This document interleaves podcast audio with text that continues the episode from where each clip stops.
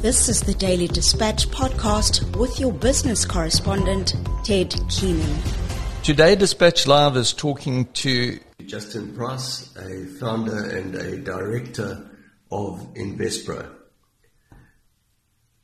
East London's arguably top property company. Justin, you guys have stumbled upon an amazing opportunity with a company called In2Assets. Tell us a little bit about it, please. And I understand it dates back six years now. Yes, thanks, Ted. Um, so our partnership with In2Assets probably dates back about six years, although In2Assets has been going for a lot longer than that. Um, it's a Durban-based company um, that specializes in auctions, and we saw an opportunity to grow our different side of our InvestPro book uh, to include auctions, which has been very proved worth our while because we've managed to tap into assets and and companies that we didn't previously have access to. They have a, a 60,000 database, which must be fantastic for you chaps. But the opportunity that you've got at the moment is auctioning government and in this case Telkom businesses, business properties that are no longer being used. And the example that you gave was the old operator where there used to be a massive switchboard and there would be mostly women sitting behind the switchboard. They've all gone with technology and with them is the need to hold those assets. Am I correct with that? Yes, Ted. So, so I think a lot of these SOEs are, are only concentrating on the properties that they utilize for themselves. So these more defunct type properties, they're offloading, which obviously creates a great opportunity for In2Assets. And I think a lot of the SOEs are going to look to do that in the future, which, and creates great opportunities for the private purchaser and um, for people in general because a lot of those properties are well situated in towns, uh, CBDs, or even vacant land just outside, which can be developed for other needs. Um, currently, you are working on two properties. Which are they, please? So we've got a little commercial property in Kimberley Road, which will be industrial. It's very neat. It's probably about 6,000 square, sitting on 14,000 square meters of land. And it would be great for a little industrial park because it's really got uh, warehouses which can be easily split and you could have numerous tenants. So for an investor wanting to look at something like that with secure, secured access, guarded access and fully secured, it's a great opportunity to, to invest in a little development. The other one is? The other one is more rural in, in McLean Town. It's, um, could probably be, probably more best suited for more residential for someone that wanted a more rural type piece of land and house. Uh, so that's where that's aimed for, for that type of in, investor. You chaps are involved in auctioning, but you are not auctioneers yourself. There's a fellow by the name of Andrew Miller who you use. You rate him incredibly highly. Why? Well, Andrew's been around for, for, for years and years uh, in the auctioneering game. He's probably one of the top cattle bull um, uh, auctioneers around, as well as he's done thoroughbred horses as well as game. Uh, he knows the, the, the game incredibly well, and between him and Brandon Lear, that they're probably the two top auctioneers in the country. A good auctioneer can add substantially to the price that you eventually get for your property. What do you reckon, as a generalization, how much can a great auctioneer add? Well, I've seen Andrew work and uh, he certainly is quite persuasive in that and I've seen him push the price up quite quite considerably higher than than sometimes even the asking price. So, you know, it's just the way he works the crowd and, and, and the people and the bidders and creates that hype. So yeah, there, there certainly is a skill to being a top auctioneer. While we were, while we are talking mainly about government properties and properties that are now redundant, You were saying that there's also huge opportunity for companies that have realized with load shedding, with coronavirus, etc., that they don't need all of this space. Is there suddenly going to be a glut on the market of properties that need to be sold?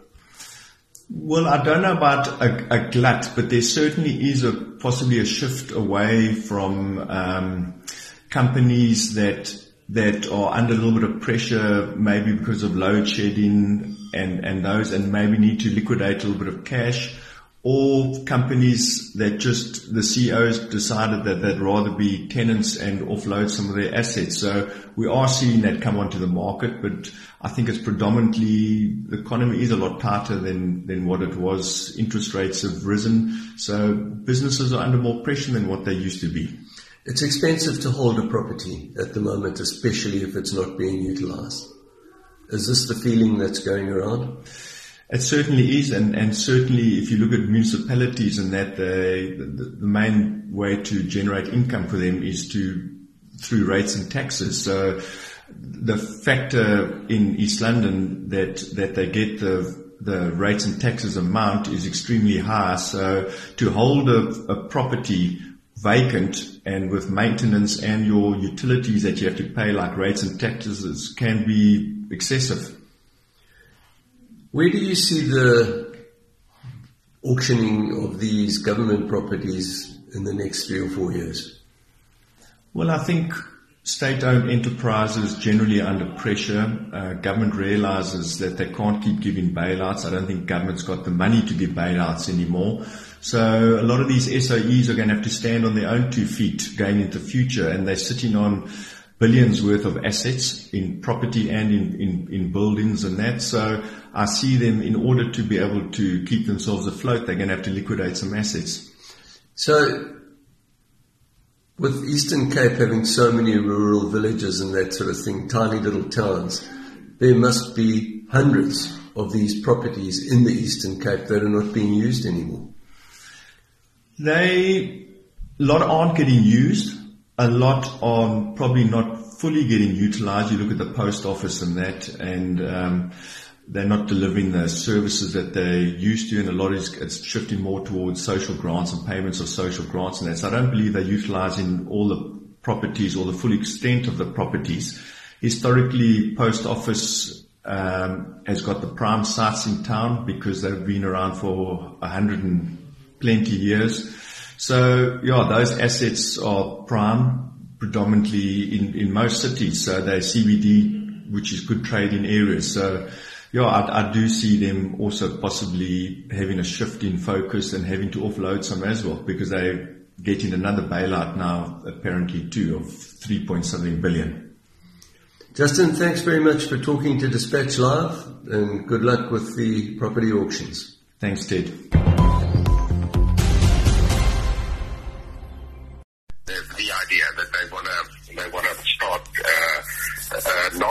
Non-core assets to be sold. How you you were saying there's over a thousand? Over a thousand. They manage over a thousand, thousand. properties. But uh, whether they're going to sell everything is, is, is I don't know. Um, and how far back on does this date? Is it back to sort of apartheid days and the, those things have just yeah, stayed no, in some very old properties. Yeah, very old properties. Are. Oh, I, it, because uh, Eskom had the same thing. They, they, they have a massive property portfolio. Why would companies have built up such such a huge portfolio? Yeah, no, I'd say there's, there's very old properties like the post office in Heidelberg and Durban. The old post office has been there for years and years. And, and, and they're not going to operate anymore. They're going to close them down. That's why they're selling them. Yeah, we, and a lot of them are the properties are properties where in remote areas where you have um, uh, the technical side of it serving uh, certain purposes, and they don't use it. I don't know whether they outsource the technical side of the post office and and and, and, and telephone exchanges. I mean, your telephone exchanges and that kind of thing is not in use anymore. Everybody everybody is on and on new technology and cell phones and those kind of things. So they don't need it anymore. So it's all non-core assets they're selling. All post offices they're closing down. Have you got any idea of the the, the, the total book value? I would imagine Of you this sale, of this sale, no of the total assets no, I have no idea. and of of the sale that you're doing at the moment. Yeah, we, we, we've specifically been asked not to mention reserve prices, uh, Ted. Okay, Uh, yeah. but it's multi multi millions. Yeah, no, I think it's, it's, it's going to be in excess of 200 million. Okay. And Han, just for, for background, how did you get involved in this? Are you a, a, a property man? Yeah, no, we specialize in properties. We uh, we are level two uh, BE company, so we've got a 51% black ownership in this company that uh, that does the auction. Yeah. And we went through a, a proper uh, tender process. Okay. I'm from from my And we do it. and we do it. That's another reason why we got it. You what? You do it? They're good Oh, you. and got a lot of experience. We've been in auctions for how many years now, um, huh? For 20 years. For 20 years. okay. And was was auctioneering the start of the business? Your business. Uh, no, no, I used to be an attorney. I was an attorney and a conveyancer for 17 years, and then I Okay. Got involved in auctions. And uh, Justin, are, are all the properties being auctioned, or are you just selling selling the properties as a normal? No, that's business? all got to go to auction. Sure. So that's part of the Telkom agreement because to stop any underhanded stuff and that they like the auction route because people have got to bid Yeah. Live on it instead to stop any type shenanigans behind the back type stuff. So that's why a lot of these SOEs are liking the, the auction side because it's it's out in the open and it's a transparent process. I spoke to an auctioneer recently, in fact, not that recently, a while ago in East London, and he told me what I thought was the smartest thing I've heard, and that is that an auction will tell you what the price of your property should be on a given day, on a given hour, on a given minute, because that's when Yeah. the bid will be accepted. And there's no better Yeah. way of establishing a price.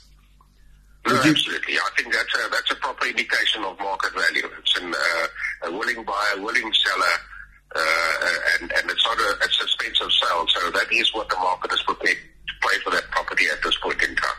He's absolutely right, that guy that you spoke with. Okay. Dahan, I- I've got it on my, because I'm recording you as uh, as you sort of speaking here, so I, I don't have to take notes and I can concentrate. Did you say there are 50 properties? Is that Eastern Cape or Countrywide. countrywide? initially. Okay. Correct. Yeah, it's, it's literally in every province almost in the country.